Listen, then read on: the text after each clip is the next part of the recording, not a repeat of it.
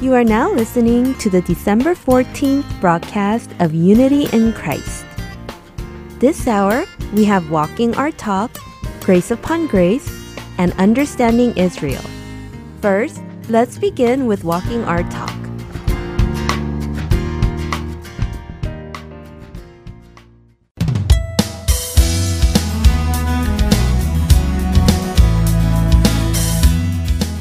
Welcome to Walking Our Talk with Alan and Polly Heller. Join our conversation as we discuss practical ways to apply spiritual principles to your everyday life and help you walk your talk one step at a time. Welcome to Walking Our Talk. I'm Alan Heller. I have my wife Polly here, Hello. and we're going to be walking together through seeing God's purpose in my problems. This is an article I saw by Rick Warren. I really appreciate Rick because he's biblical, he's usually funny, as well as very practical in terms of, and he gives statements like these God uses problems to direct me, to inspect me, to correct me, to protect me, and to perfect me. Oh, wow. That's very illiterate. Yeah.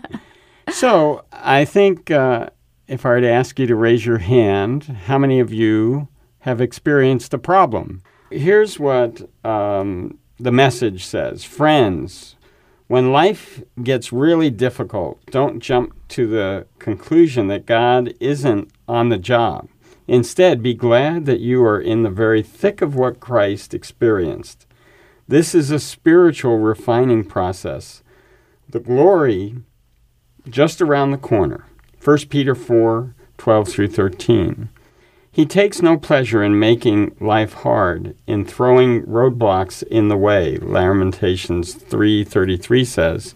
And then in James, of course, we read this that consider it all joy, my brethren, when you encounter various trials, knowing that the testing of your faith produces endurance, and let endurance have its perfect or complete result, that you may be complete, lacking in nothing. So God directs us through problems. A person may plan his own journey, but the Lord directs his steps.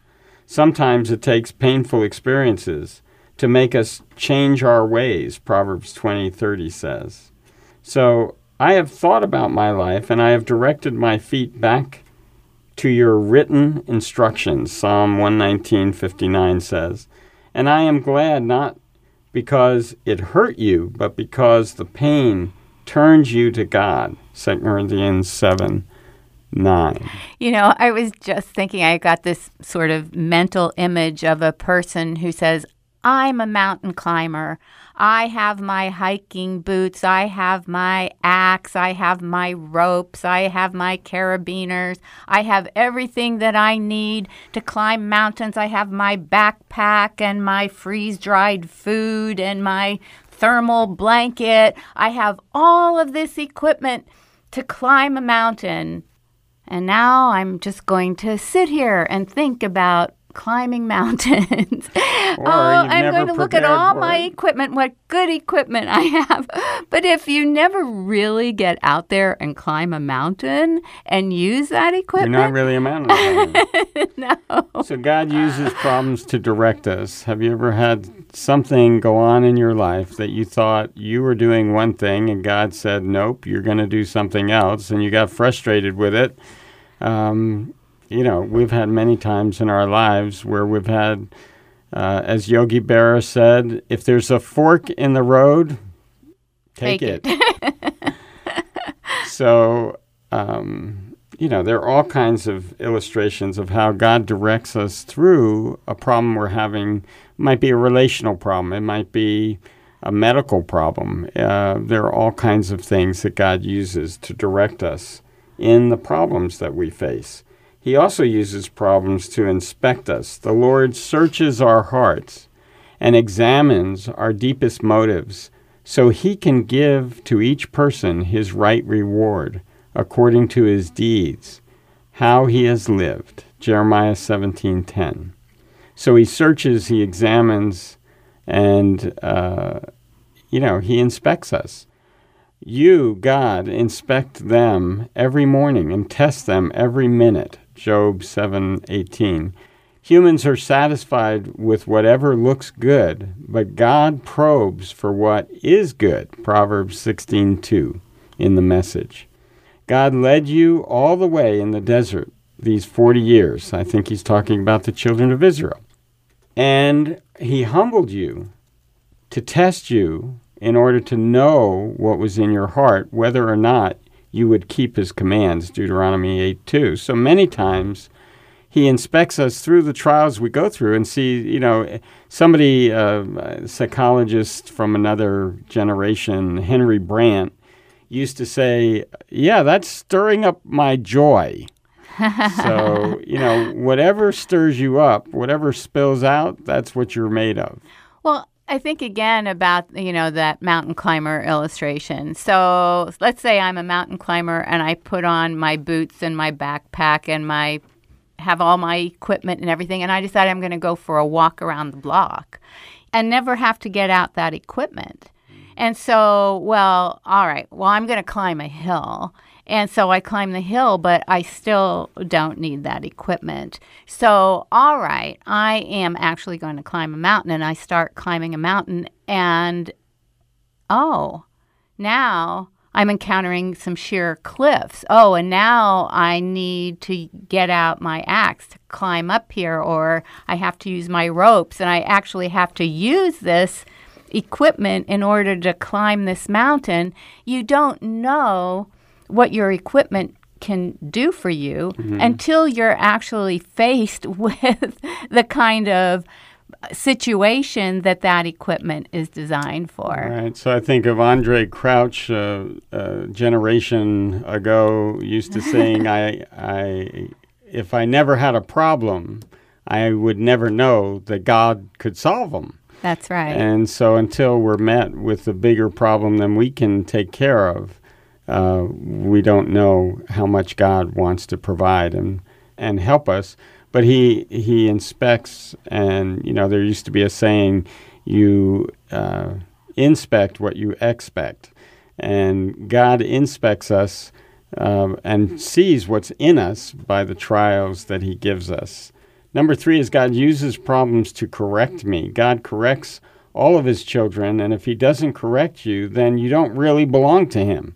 God corrects us for our own good because he wants us to be holy as he is holy. Hebrews 12, 8 through 10. Consider yourself fortunate. God all powerful chooses to correct you. Job 5:17. And lastly, God teaches people through suffering and uses distress to open their eyes. Job 36:15. And certainly Job could relate to having a bunch of problems. Well, that's really true as members of a, of a grief group, having lost our own son to cancer, and sharing the lives and the grief of other people who have lost husbands and wives and children and parents to accidents and sudden death or lingering illnesses, we've walked through those kinds of of heart-wrenching situations with a lot of people, which requires being able to listen to people and being able to pray with people and get into that place of extreme sadness with them and help them to experience the comfort and the presence of God. But he uses it to correct us. How does he use it to correct us? Well, sometimes we end up in problems of our own doing. Mm. We've spent too much money without thought for how, how much money we actually have or how much is coming in, or we expected a certain amount of money to be coming in, and then we lost the position that provided our paycheck. And now what do we do? Are we going to um, rely on money and having the right amount of money to provide for us, or are we going to trust that God is our provider? Are we going to to give up the pride that comes from knowing that I can provide for myself. I have the capacity to make all of this money. Or am I going to confess to God, wow, my pride got in the way Hmm. here. I thought that I was capable of handling all this, but really, God, you are the provider. Right. So there are issues that we put ourselves into where he corrects us, and there are also things that just happen because we live in a fallen world, and he even uses that to purify our motives and correct us. And the question is, how are we going to react? Are we going to respond to him, or are we going to react and push away? Fourthly, God uses problems to protect me. God will save you from hidden traps. Psalms 91 3 we probably don't know how many traps God has saved us from. Mm-hmm. God has led you away from danger, giving you freedom. Job 36:16. It's better to suffer for doing good than for doing wrong. 1 Peter 3:17. Since the Lord is directing your steps, why try to understand everything that happens along the way? Proverbs 20:24. So, since the Lord is directing your steps, so he says, Trust in the Lord with all your heart. Don't lean on your own understanding. In all your ways, acknowledge Him, and He will direct your steps. So, if the God of the universe is directing my steps, why am I questioning? Right. Well, Especially, we think God is good when God blesses us in the way And everything is going think- our way. yes, it should.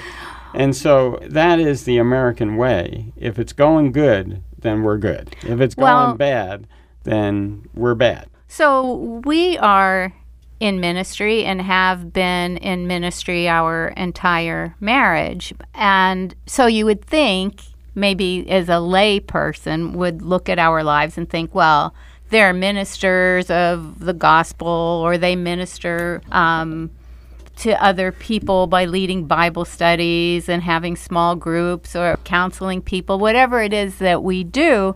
Um, so we are always walking in the will of God or something like that. But we encountered a situation a number of years ago where we believed that God was dealing us or leading us to another city in another state. We packed up our house in anticipation of moving to this other place, and we couldn't understand why nobody was renting our house. Like we had let people know that we were going to be moving. We sold things, and then that whole situation fell through. The other ministry opportunity didn't happen. We didn't move. We didn't go there.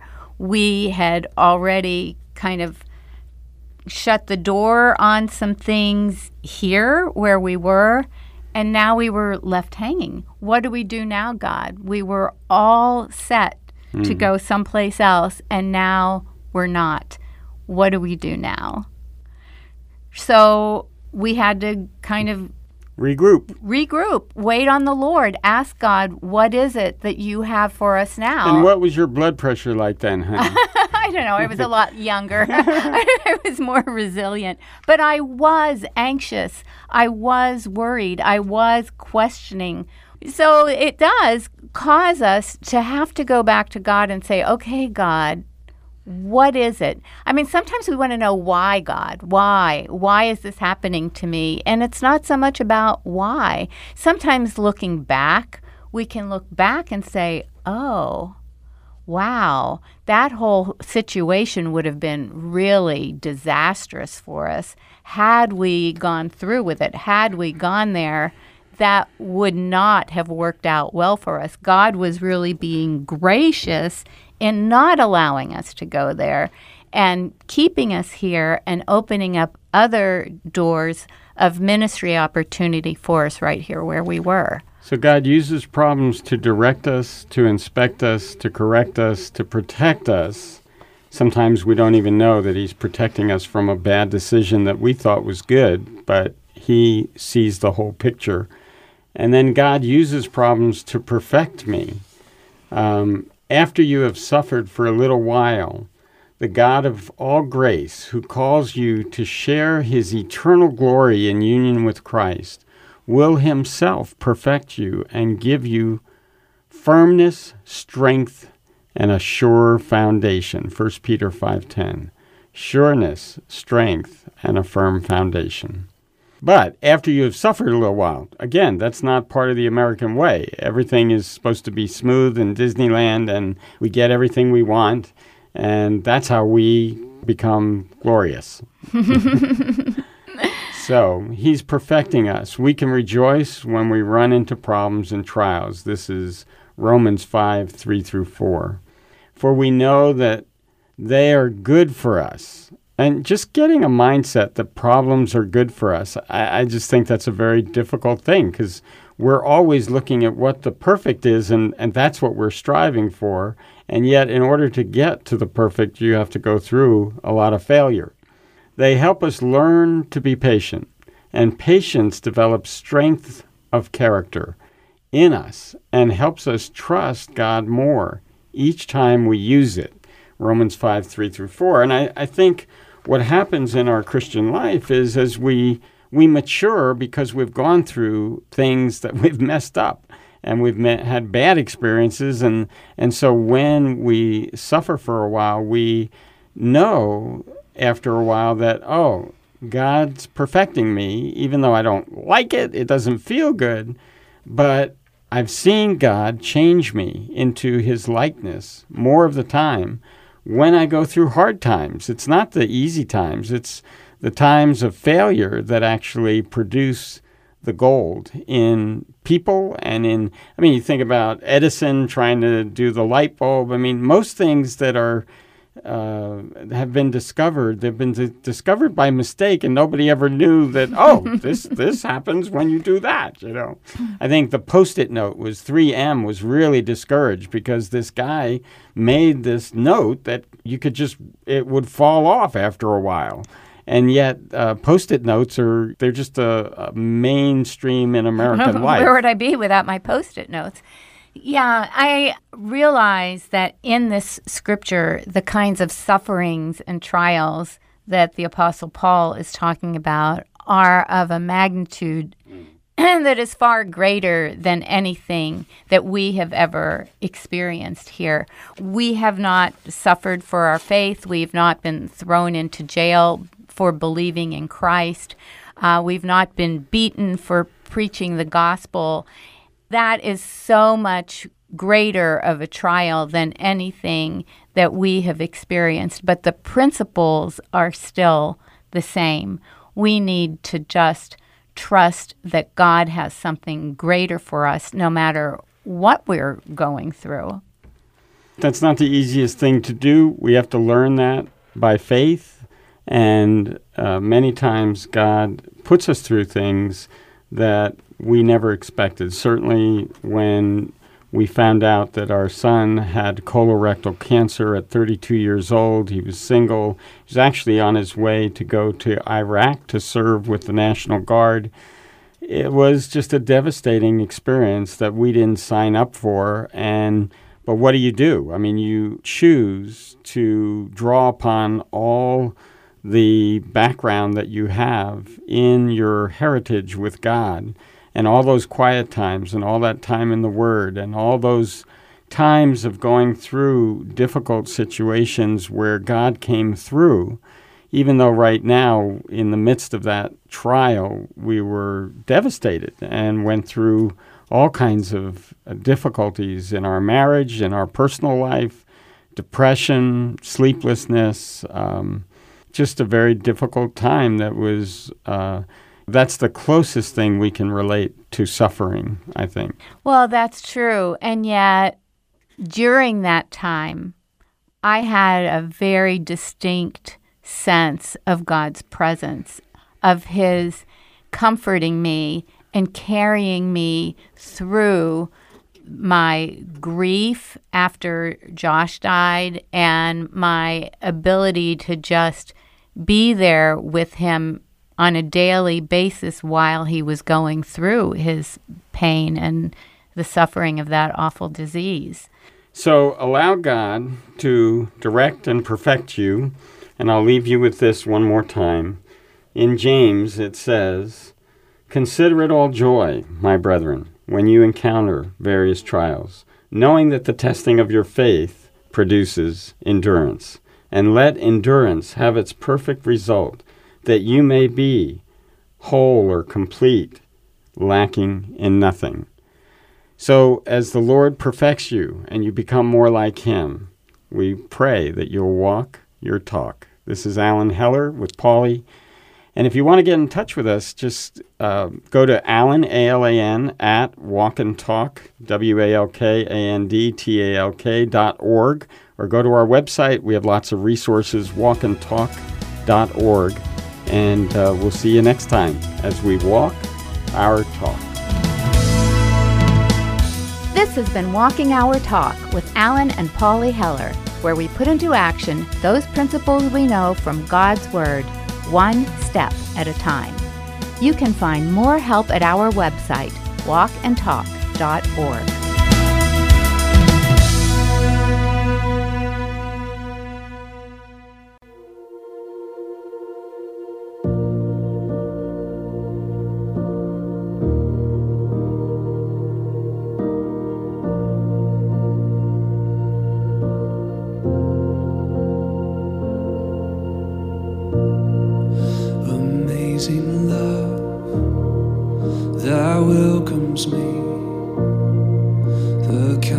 kindness of mercy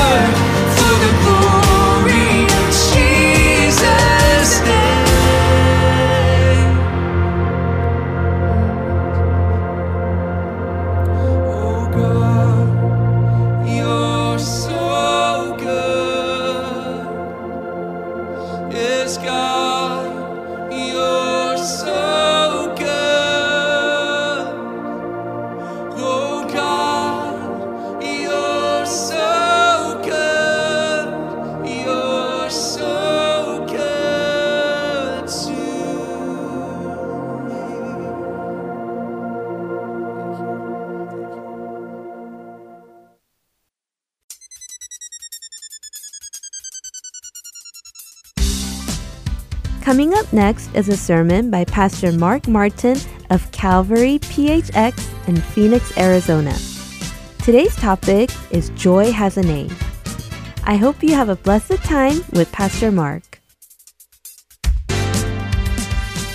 Luke chapter 2, verse 8, beginning there, it says, And in the same region there were shepherds out in the field, keeping watch over their flock by night.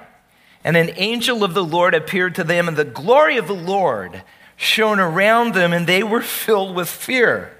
And the angel said to them, Fear not, for behold, I bring you good news of a great joy. Would you say that with me? A great joy. I bring you good news of a great joy that will be for all the people. For to you, here's the joy, for to you this day in the city of David, a Savior is born, and here is who joy is, who is Christ the Lord. Joy has a name. And this will be a sign for you. You will find a baby wrapped in swaddling cloths, lying in a manger. Suddenly there was with the angel a multitude of the heavenly host, praising God and saying, Glory to God in the highest, and on earth, peace among those with whom he is pleased. You know, you just can't separate joy when you talk from the birth of Jesus. Think of how many Christmas carols singing about the birth of Jesus have the word or the phrases joy in them. Joy to the world, the Lord has come. Jesus and joy always go together. He brings joy to the world. 700 years before Jesus was born, his birth announcement was given. Isn't that crazy? In Isaiah chapter 9, if you want to make your way there now, verse 6, we see the birth announcement of the Messiah. Seven centuries before he is born, God names him. Messiah is amazing that God does not give him just one name, he gives him five names in Isaiah chapter 9, verse 6. And this is what The birth announcements declares, For to us a child is born, to us a son is given, and the government shall be upon his shoulders, and his name shall be called. Go ahead, read with me. Wonderful counselor, mighty God, everlasting Father, Prince of Peace. He says, Mighty God, everlasting Father. Jesus is declared to be fully God. The prophet Isaiah predicted that this child would be both human and divine. For unto you a child is born, a son is given, that's human, and he will be called Mighty God. That's God. And so this Messiah who comes will be God and man. This amazing combination that I'm sorry, I can't explain. Nobody can totally explain this. Theologians have talked about it for centuries, for thousands of years. But the Bible says that God became flesh and he dwelt among us, and we beheld the glory of the only begotten of the Father. That's Jesus, full of grace and truth. Matthew's recollection of uh, the birth account of Jesus says that the angel came to Joseph, and Joseph was concerned. You know, what do I do? This child isn't mine. Mary's pregnant. And, you know, the vows that they took, they weren't married, but they were betrothed. And betrothal was considered legally binding, and to get out of betrothal, you had to get a divorce. During the betrothal period, though they were married, they didn't have sex. Okay? So that didn't come until the ultimate final part betrothal period, then they would have marriage, and then they would go off and they would be married and, and set up their own household and, and start a family. So that hadn't happened. And so Joseph is saying, What do I do? I love Mary. I don't want to put her to shame. But, and I got to be careful because the penalty for committing adultery, fornication, is death. I don't want that to happen to her. What am I going to do? And so in, in the night, he had a dream. Matthew 1 20 says, and an angel of the Lord appeared to him in a dream, saying, Joseph, son of David, do not fear to take Mary as your wife, for that which is conceived in her is from the Holy Spirit. She will bear a son, and you shall call his name Jesus, for he will save his people from their sins. All this took place to fulfill, Matthew now says, all this took place to fulfill what the Lord had spoken by the prophet, and he quotes Isaiah. Behold, the virgin shall conceive and bear a son, and they shall call his name Emmanuel, which means, who knows? God with us. You see, the child born of the Virgin Mary, the child conceived by the Holy Spirit, is God with us. See how it all ties together? He's the mighty God. He's the child, the mighty God. He is God with us, Emmanuel, God in the flesh. But someone asks, and this is a great question did Jesus ever say that he was God? Okay, you got me there. Jesus never used those words. He never said, I am God. He never said that. That would be a very quick answer to this whole issue. He doesn't say, I am God. But what Jesus does do is he very clearly communicates to his Jewish people that he is God. He spoke to them in a way that was absolutely clear so that they understood that he was declaring to be God. Now, we don't pick up on it unless we really know our Old Testament. And a lot of Christians really kind of put the Old Testament to one side because, hey, the New Testament is all about Jesus. The Old Testament, you know, is done. Don't do that, okay? The Old Testament you see in the light of the New Testament. You know what? Throw away the Old Testament got to interpret it in the light of the new. So we don't all know these stories. If we knew, we would understand that Jesus, yes, he is God, and he said he was God. Not using those words, but he very clearly revealed to his people he was. How did he do that? What was the code he used? Kind of code to us. They knew it. Well, let's go to Exodus chapter 3. Hold your place in Isaiah. In fact, I'm going to say right now keep a marker all this time in Isaiah. And let's go back now to the second book of the Bible, Exodus chapter 3. Now, there are some Bible stories that aren't super familiar to us, others are. There is a movie called The Exodus, and so a lot of us have gotten, you know, some Bible training watching that movie, you know. So we know our theology. But the story is that God is going to deliver, after 430 years of Egyptian bondage, God's going to deliver his people from Egyptian slavery. Now, this is going to be the greatest single event in Israel's history ever. They will always look back to this event as the greatest act of God for them ever. They celebrate the Passover. That's all about this event. And so, this is the huge setup. And God says, I'm going to take my people out of Egypt. I'm going to do it with a mighty hand and an outstretched arm. I'm going to use signs and wonders, and Pharaoh's going to let my people go. And Moses, you're the man. I'm going to use you. And Moses is like, No, I'm not. I am not the man. He had a healthy, he really did have a healthy view of himself. He realized, I am not equipped to do this. Hey, if you don't feel equipped to do what God asks you to do, you're in great company. Join the crowd, right? So he says, You know, I can't speak. Apparently, there's an inference that he had a speech impediment of some kind. God says, Don't worry, I'll put words in your mouth. I don't know what to say, but I can't talk. He says, I'll let Aaron do the talking for you. But, you know, and God took away all his excuses and he says, I'll take care of you. And then, you know, what happens is Moses says, There is something. God, they're probably going to ask me who sent me. And what am I going to say? They might ask me your name. What am I going to say? And so now we're picking up in Exodus chapter 3. Look at verse 13. Then Moses said to God, If I come to the people of Israel and say to them, The God of your fathers has sent me to you, and they ask me, What is his name? What shall I say to them? God said to Moses, I am who I am. That's a strange name, isn't it, you guys? I am that I am. God said, Say to this people of Israel, I am has sent me to you.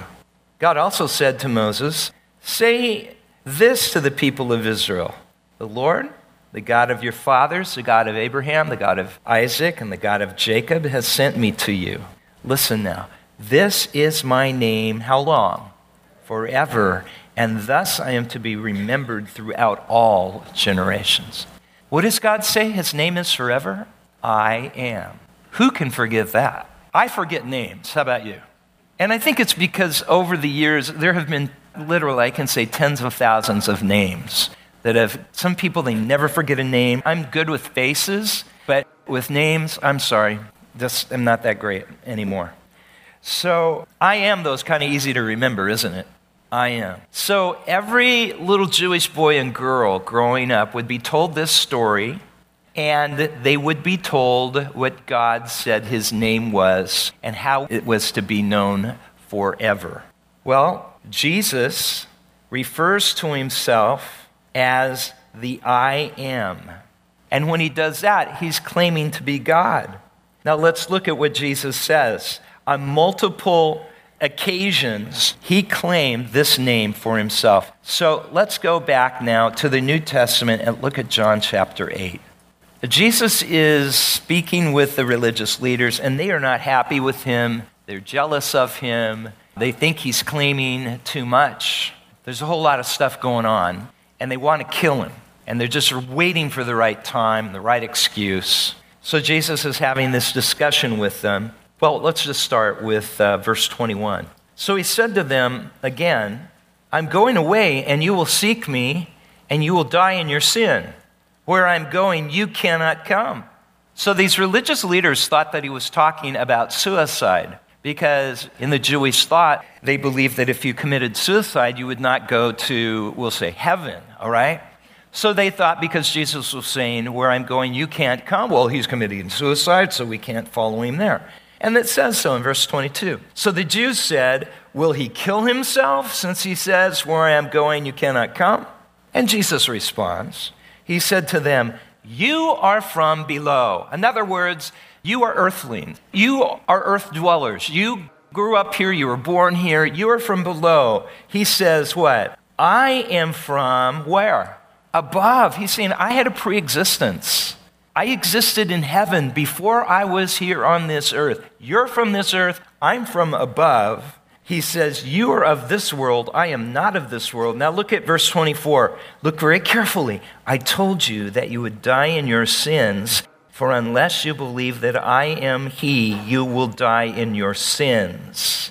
Jesus said to them, Truly, truly, I say to you, before Abraham was, I am. Listen, how many of Jesus is claiming to be the I am? In your Bible, if He, where it says, He said to them, I am He, how many of you have the word He italicized in your Bible? Okay, in some of the older translations, the word he, if it's italicized, means it's not there in the Greek text. It's placed there by translators to make sense of, and supposed to be in context to make sense of, the, of in English. So uh, to the translators, it says, Before Abraham was, I am what? Right? You don't say, I am. Finish the sentence, please. And so they put he. The Greek says, Before Abraham was, I am. Jesus says, unless you believe that I am, not he, but that I am, you will die in your sins. You understand? Right here, Jesus is claiming to be God. He's claiming to be the I am. Is everybody clear with that? See, that was not lost on the religious leaders because when you go down to verse 59, check it out, verse 59, they believed that Jesus was blaspheming. In other words, claiming to be God in verse 59, it says, it says, they were going to stone him, for they picked up stones to throw at him, but Jesus hid himself and went out of the temple. What is a he went out of the temple? They got the impression he was saying he was God. Kill him, he's God. He's saying he's God. Now, if Jesus didn't want them to get that impression, that's the perfect time to say, uh, put the stones down, guys. You're misunderstanding. I never claim to be God. I'm not God. But does he do that? That's where you say no. Does he do that? No. He lets them believe the truth about him. I am God. And he does that other places in the New Testament. We won't look at all those places. But Jesus clearly claims to be God. So does he say, I am God? No. All he says is, I am the I am, which means he is what? God. He is God. Now, I want you to look at some other Old Testament passages that show us that Jesus is God. This is very important. So let's go to Isaiah chapter 43. Look at verse 10. Why am I talking about this? Why am I so passionate about this? You would consider yourself to be an evangelical. That is, we believe that Jesus Christ is our Savior. We believe that the Bible is literally true and the inspired Word of God. And there's some other things that, that you would fit into the evangelical camp, right? But do you know that the stats are showing now that almost it's getting close to just under half of evangelicals don't believe that Jesus is God? Yes, that is insane. And I'll tell you why in a bit, but I just want you to see, first of all, that Jesus is God. It's also important because there are cults today that teach Jesus is not God. He was the first thing that God ever created. He's God's most majestic creation, He's the most powerful creation of God, but He's not God. And we know and we believe that, that Jesus is God the Son. We believe that Trinity, the word Trinity isn't used in the Bible, but it's implied, and it's clear that there is Trinity throughout the scripture because the Spirit is called God, Father is called God, and Jesus is God. So, I mean, obviously, there's not one person that's Father, Son, and Spirit. Our one God is three persons, Trinity. Okay, and that's maybe another topic we can look at sometime. But Jesus, he repeatedly claimed to be God. In Isaiah chapter 43, shows us something incredible. Verse 10 You are my witnesses, declares the Lord, and my servant whom I've chosen, that you may know and believe me and understand that I am He. Before me, no God was formed, nor shall there be any after me. I am the Lord, and besides me there is no what? Savior. So, God clearly saying, There's never been a God before me, there'll never be a God after me. I've always been. Basically, I am that I am, and I am the only Savior, right? Okay, you got it. Now look at chapter 45. Let's look at verse 15. Truly, you are a God who hides yourself, O God of Israel, the Savior. So, the God of Israel, just like we read earlier, He's the Savior, the only true God. No one before Him or after Him. He's the only Savior. Here again, God is called the Savior in the Old Testament. Look at verse 21. Declare and present your case. Let them take counsel together. Who told this long ago? Who declared it of old? Was it not I, the Lord? And there is no other God besides me, a righteous God and a what? Savior. There is none besides me. Turn to me and be saved, all the ends of the earth. For I am God, and there is no other. So, do I have to recap again? Everybody gets it, right? God is the only Savior. God, the one and true God. In the New Testament to 1 John, it's getting real close to the book of Revelation. At 1 John chapter 4, and look at verse 14. Before we go there, let me say that God says, I'm the only true God and I'm the only Savior. Amen? We nailed that down. All right, now I want you to look at 1 John 4:14, and we have seen and testified that the Father has sent his son to be the what? Savior of the world. What does that mean about Jesus? Jesus is God. I'm, and Savior, yes, of course, but the Savior is the only true God. This means that Jesus is God the Son. Jesus isn't the Father, it's clear here that Jesus isn't the Father. The Father sent Jesus to be the Savior. So Jesus is the, the child who's the mighty God. He's the God man who's come to earth to be the Savior of the world. How about that? Is that clear to everybody? Is that pretty clear? Okay, and that's important. Now, I want you to also look at what God declares about himself. Isaiah 44 6. I'd like for us to read it together. And let's read it, whatever translation, it's okay. Let's just read it aloud, okay? Thus says the Lord, the King of Israel, and his Redeemer, the Lord of hosts I am the first and I am the last. Besides me, there is no God. So he says, I am the first and I am the last. Hold on to that. Look at Isaiah 48, verse 12. Hey, we can read this one together too. Listen to me, O Jacob and Israel, whom I've called. I am he, I am the what? First, and I am the last. Okay, got it. Now, you know what Revelation chapter 1, verse 8 says? Records this. John has seen Jesus in a vision. He is so overwhelmed, he passes out.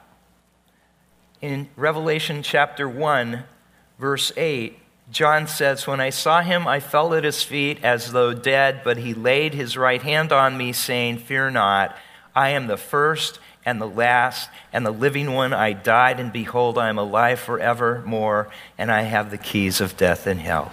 So here you go. God, the only living, true God, twice in Isaiah says, I am the first and the last. And then Jesus says in Revelation 1 8, I am the first and the last. What does that mean? Jesus is God. You see, Jesus has the same titles as God because he is God the Son. In fact, Jesus has the same attributes of God.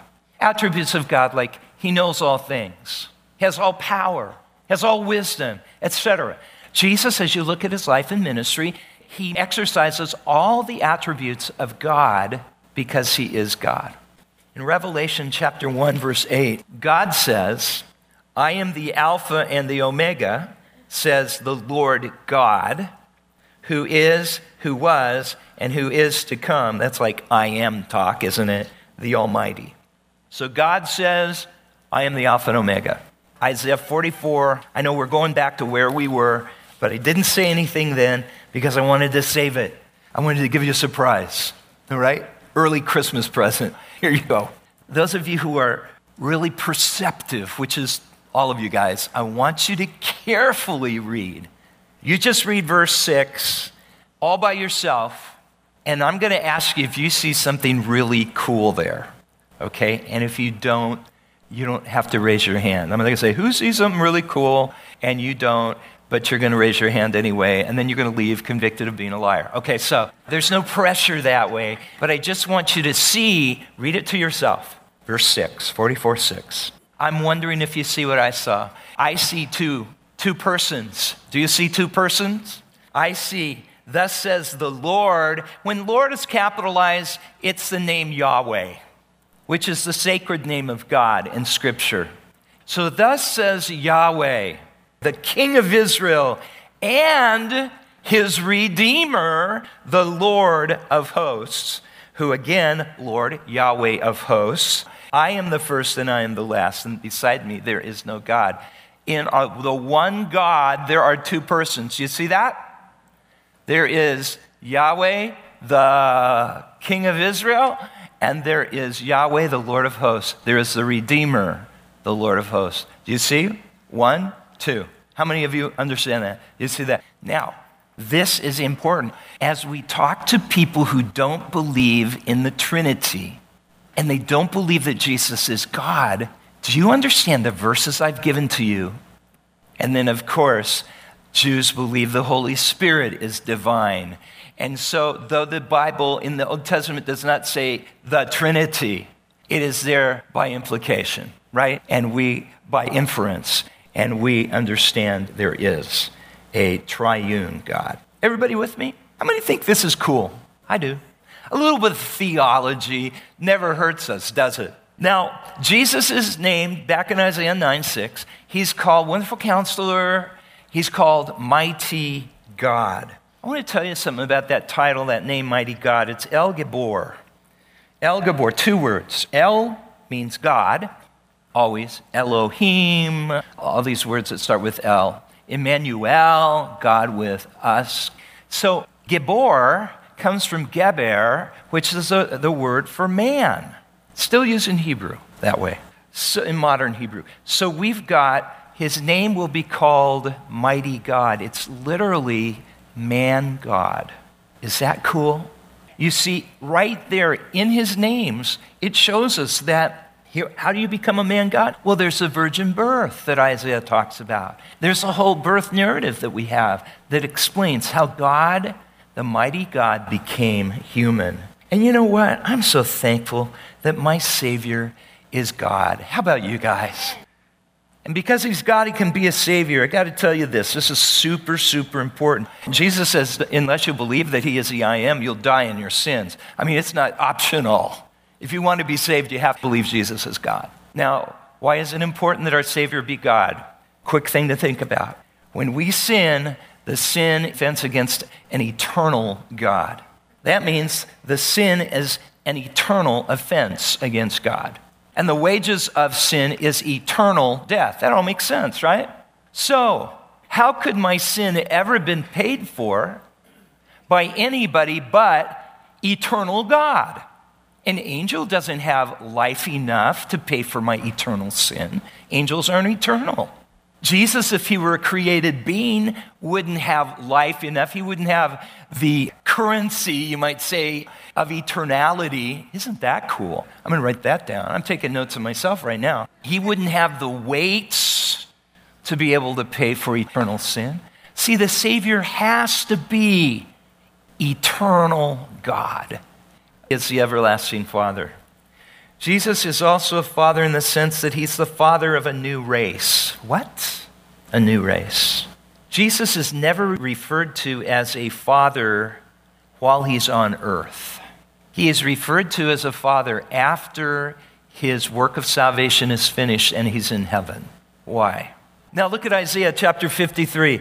Right here in the book of Isaiah, Isaiah says that the Messiah will have children. Isaiah chapter 53, catch up with you guys. In chapter 53, it describes in depth the suffering, the death, the burial, and the resurrection of the Messiah. I mean, down to details like he'll be put in a, a rich man's tomb.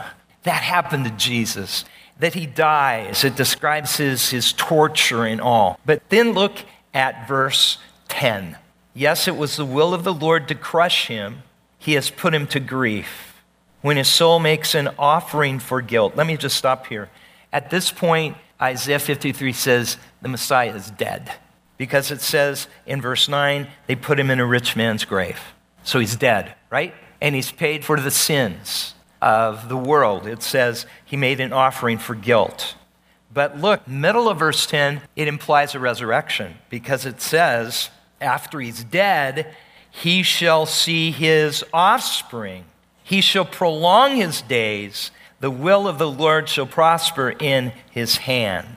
Out of the anguish of his soul he shall see and be satisfied. By his knowledge shall the righteous one, my servant, that's Jesus, make many, that's us, to be counted righteous or to be justified, and he will bear their iniquities. So it's talking that when Jesus dies, he will yet see the fruit of his labors. When he dies, he's going to see his offspring. Did you notice that? What do we call offspring? Children. I have offspring.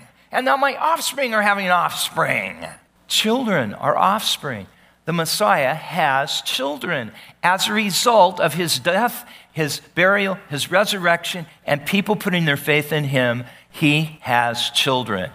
Hebrews chapter 2, it talks about Jesus, how he came to this world, why God sent him the way he sent him, how Jesus tunes into us because he knows what it's like to suffer like we do. And with that being said, God says something to Jesus. And I want you to see verse 13. This is what Jesus says to God Behold, I and the children God has given me.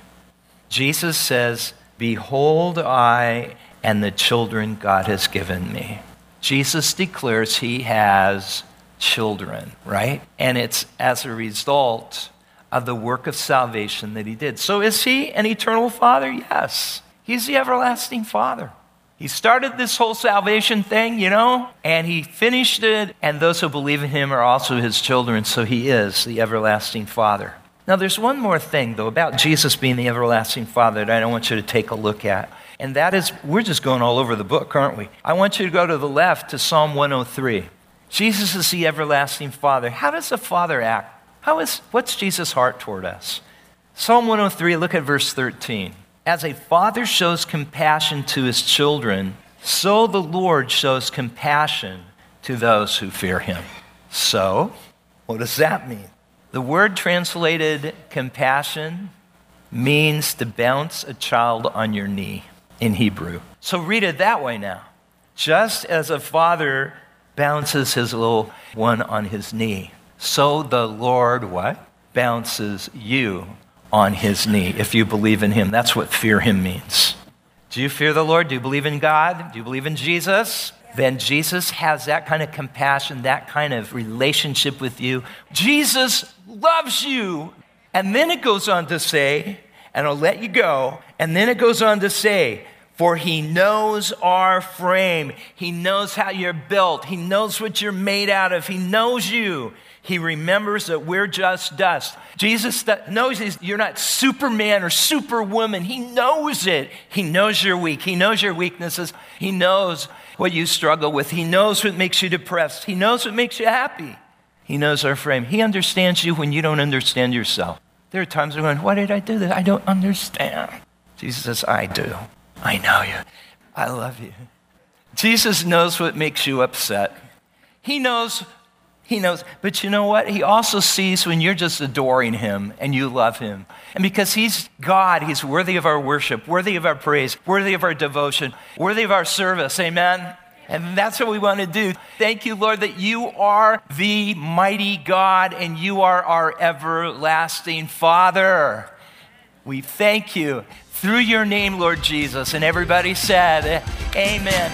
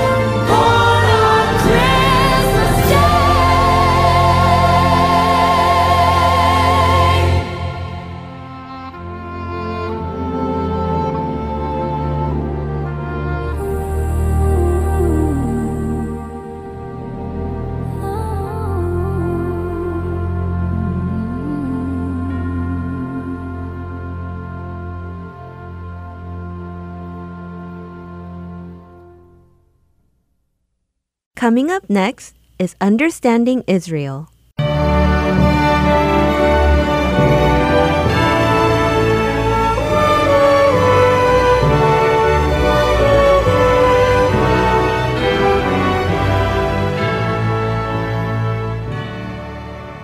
Hello, everyone, and welcome to another program in our series, Understanding Israel. I am your host, Susan Holtgrew. In the last couple of weeks, we looked at Israel's history and the nation that they have become, and a couple of the prophetic things that are occurring in present day Israel. Today, we will be studying Israel's future and her vital role in the end times scenario. God had a lot to say about Israel's future in the Old Testament, and there are references about Israel in the New Testament as well. So let's open up our Bibles and read a few of them. First, let's start in the Old Testament in Ezekiel. In chapter 38, God describes the future invasion of Israel. In verses 1 through 6, we read And the word of the Lord came to me, saying, Son of man, Set your face toward Gog of the land of Magog, the prince of Rosh, Meshech, and Tubal, and prophesy against him, and say, Thus says the Lord God Behold, I am against you, O Gog, prince of Rosh, Meshech, and Tubal. I will turn you about and put hooks into your jaws, and I will bring you out and all your army, horses and horsemen, all of them splendidly attired, a great company with buckler and shield, all of them wielding swords. Persia, Ethiopia, and Put with them, all of them with shield and helmet. Gomer and all its troops, Beth Togarmah from the remote parts of the north with all its troops, many peoples with you. Now let's stop here for a moment and figure out who and where all these places are. First, Gog is the leader of the invading coalition. Rosh, Meshech, and Tubal are ancient names for cities that are now located in Russia. Persia is also known as Iran, and the territory of Ethiopia in ancient times covered the present day Sudan as well as the Ethiopia we know today. Put is now known as Libya, and Gomer is believed to be the southern part of Europe and Beth Togarmah is present day Turkey. This coalition is actually in existence today. Russia and Iran have a mutual business pact with each other as well as with Turkey. Russia has troops in Libya and appears to be taking control of that area, and Turkey has a mutual business pact with Sudan. Now we'll continue to read what God said to Ezekiel, beginning with verse 8. After many days you will be summoned in the latter days you will come into the land that is restored from the sword, whose inhabitants have been gathered from the many nations to the mountains of Israel, which had been a continual waste, but its people were brought out from the nations, and they are living securely, all of them. You will go up, you will come like a storm, you will be like a cloud covering the land, you and all your troops, and many peoples with you. Again, let's stop for a moment and consider what we just read. The mountains of Israel are generally known as the mountains up in the Golan Heights area in northern Israel. This area comes right up to the border with Syria. Israel's Defense Force, also known as the IDF, have patrols stationed along that border on Israel's side. And guess who has patrols on the Syrian side? It's not the Syrians, it's the Russians. Let's continue to read what God says about Gog, the leader of this coalition, beginning with verse 10. Thus says the Lord God It will come about on that day that thoughts will come into your mind, and you will devise an evil plan, and you will say, I will go up against the land of unwalled villages. I will go against those who are at rest, that live securely, all of them living without walls and having no bars or gates to capture spoil, and to seize plunder, to turn your hand against the waste places which are now inhabited, and against the people who are gathered from the nations, who have acquired cattle and goods, who live at the center of the world. Sheba and Dedan and the merchants of Tarshish, with all its villages, will say to you, Have you come to capture spoil? Have you assembled your company to seize plunder, to carry away silver and gold, to take away cattle and goods, to capture great spoil? Again, let's pause here a moment. Sheba and Dedan are the ancient names of Saudi Arabia and the countries on the peninsula like Yemen, United Arabs, and etc. Tarshish is the ancient name for the southern part of Spain, and the phrase, with all its villages, scholars believe is the rest of the countries in Europe, which could include the United States of America, because the early settlements came from the European countries. It also appears that these countries will protest the invasion, but will not come to help Israel. But God will be there for them. Let's continue in verse 14, where God is still speaking. Therefore prophesy, Son of Man, and say to Gog, Thus says the Lord God, On that day when my people Israel are living securely, will you not know it? You will come from your place out of the remote parts of the north, you and many peoples with you, all of them riding on horses, a great assembly, and a mighty army, and you shall come up against my people Israel like a cloud to cover the land. It shall come about in the last days that I will bring you against my land, so that the nations may know me when I am sanctified through you before their eyes, O Gog. So we know that there will be an invasion into Israel, but we do not know when that will be. If it will be before the beginning of the tribulation or it begins the tribulation. There are scholars and pastors who believe that after this invasion, with the world being in turmoil, that the Antichrist will make his appearance and bring peace to the world.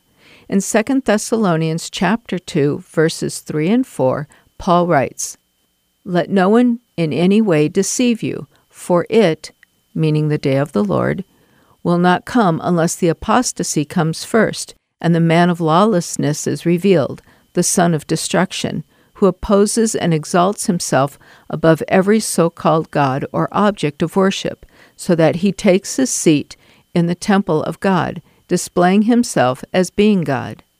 In regard to this passage, Pastor J.D. Farag of Calvary Chapel, Kaneohe, Hawaii states The Antichrist will bring peace to the Middle East, and it will be the seven year peace agreement, that is, the seven year tribulation. And in the midst of the tribulation, after three and a half years, the Antichrist, in the newly rebuilt temple, which some scholars believe is part of the peace agreement that the Jews will be allowed to rebuild their temple, the Antichrist is going to demand to be worshipped as God, and he will commit an abomination, which some Bible scholars believe is the sacrificing of an unclean animal. The Jews will then realize that this is not their Messiah and flee. Okay, let's stop right there and turn to Revelation chapter 12. This chapter refers to the woman being Israel. The child she is carrying refers to Jesus, who comes from the lineage of the house of David, and, as Matthew describes in chapter 1, a descendant of Adam. Satan is there, who moved Herod to destroy all the little male children and to try to destroy God's plan of salvation. Jesus lived died on the cross, rose from the grave, and ascended into heaven. As far as the Jews are concerned, it stops right there. But once they realize the man whom they thought was their Messiah was not their Messiah, they run away from their land, as we read in verse 6. Then the woman fled into the wilderness where she had a place prepared by God, so that there she would be nourished for 1,260 days. Pastor J.D. continues and that is what will bring them to a saving knowledge of Jesus the Christ, their Messiah. The last three and a half years is when the Jews will be persecuted like never before and flee to an area most scholars believe is Petra, in modern day Jordan, where God will protect the Jews from the Antichrist who wants to destroy them. Still in the book of Revelation, chapter 12, let's skip to verse 13 and read. And when the dragon saw that he was thrown down to the earth, he persecuted the woman who gave birth to the male child. But the two wings of the great eagle were given to the woman, so that she could fly into the wilderness to her place, where she was nourished for a time and times and half a time from the presence of the serpent. And the serpent poured water like a river out of his mouth after the woman, so that he might cause her to be swept away with the flood. But the earth helped the woman, and the earth opened its mouth and drank up the river, which the dragon poured out of his mouth. Here, the two wings of the great eagle, some scholars believe, are possibly airplanes that take the Jews into the wilderness, or Petra. God provides again for his children, the Jews, while they are in the wilderness for the second time as a nation. It is believed that, water like a river, are many armies sent against the fleeing Jews, and the earth opened its mouth and drank up the river, suggests a mighty earthquake that swallows up the armies. Finally, let's turn to Zechariah chapter 12. God is speaking, and in verse 9 we read, And in that day I will set about to destroy all the nations that come against Jerusalem. I will pour out on the house of David and on the inhabitants of Jerusalem the spirit of grace and of supplication, so that they will look on me whom they have pierced, and they will mourn for him as one mourns for an only son, and they will weep bitterly over him like the bitter weeping over a firstborn. In that day there will be great mourning in Jerusalem, like the mourning of Hadad-rimmon in the plain of Megiddo. This is the repentance which leads to the salvation of the Jews. So let's put this all together. There will be an invasion from the north, and there will be chaos all over the Middle East. A man with a plan for peace will step in, and the peace agreement will be for seven years. And many scholars seem to think he will allow the Jews to build their third temple.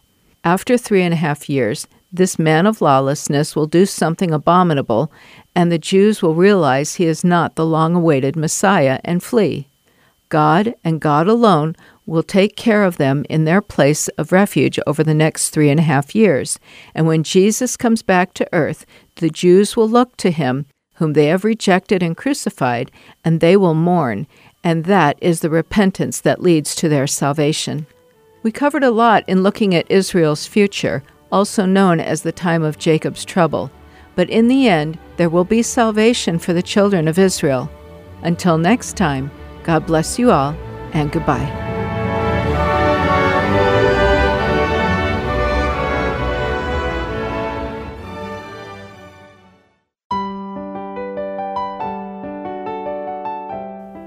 We are now ending our Unity in Christ broadcast. Thank you for listening, and I look forward to being with you again next week.